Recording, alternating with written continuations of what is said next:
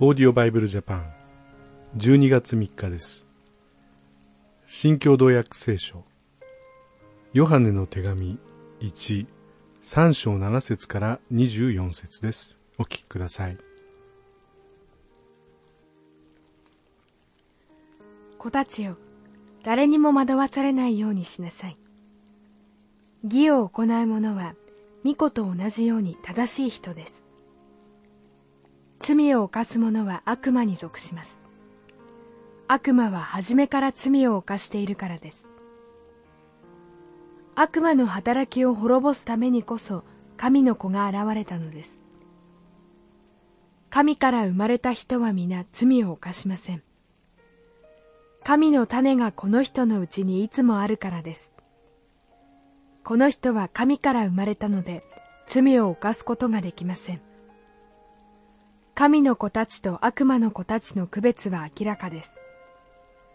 正しい生活をしない者は皆神に属していません。自分の兄弟を愛さない者も同様です。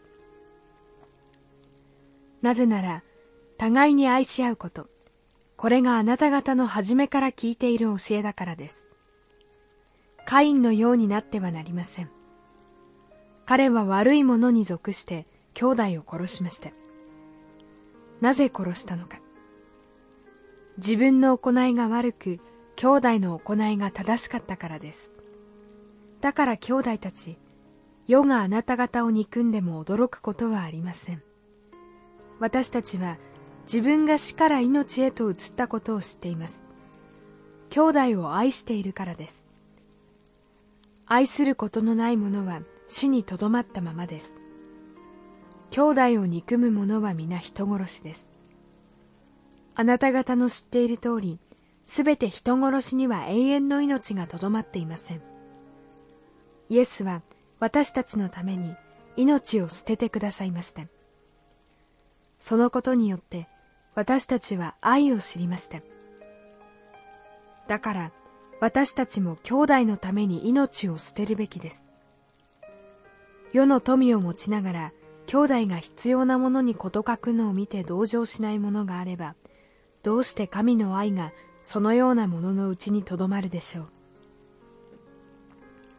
子たちを言葉や口先だけではなく行いをもって誠実に愛し合おう。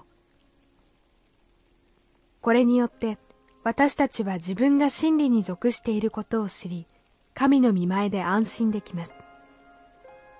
心に責められることがあろうとも。神は私たちの心よりも大きくすべてをご存知だからです。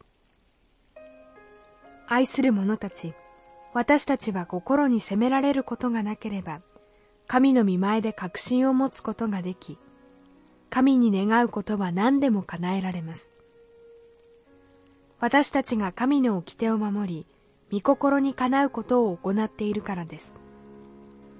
その掟とは神の子イエス・キリストの名を信じこの方が私たちに命じられたように互いに愛し合うことです。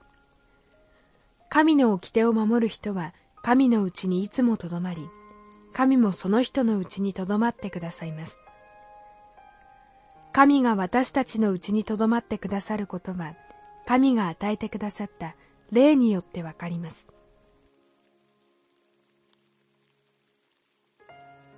カインとアベルというのをお聞きになったことがあると思いますけれども旧約聖書に出てくるアダムとエバの息子たちです。そして兄のカインは、まあ、神様に受け入れられない弟だけが神様に受け入れられたということをまあ妬んで彼を殺してしまうんですね、まあ、人類史上記録に残った最初の殺人ということです。まあ、兄弟喧嘩が殺人に発展するというのは、まあ、今でもないことではありません。私たちは愛さなければならない身近な人さえ愛することができないというそういう現実をまた罪を見ることができます。しかし神様が私たちのうちにとどまってくださるならば神の愛が私たちを通して現れ始めるんですね。私たちはこの神の愛これを私たちを通して表してくださいと祈るものでありたいと思います。それではまた明日お会いしましょう。さようなら。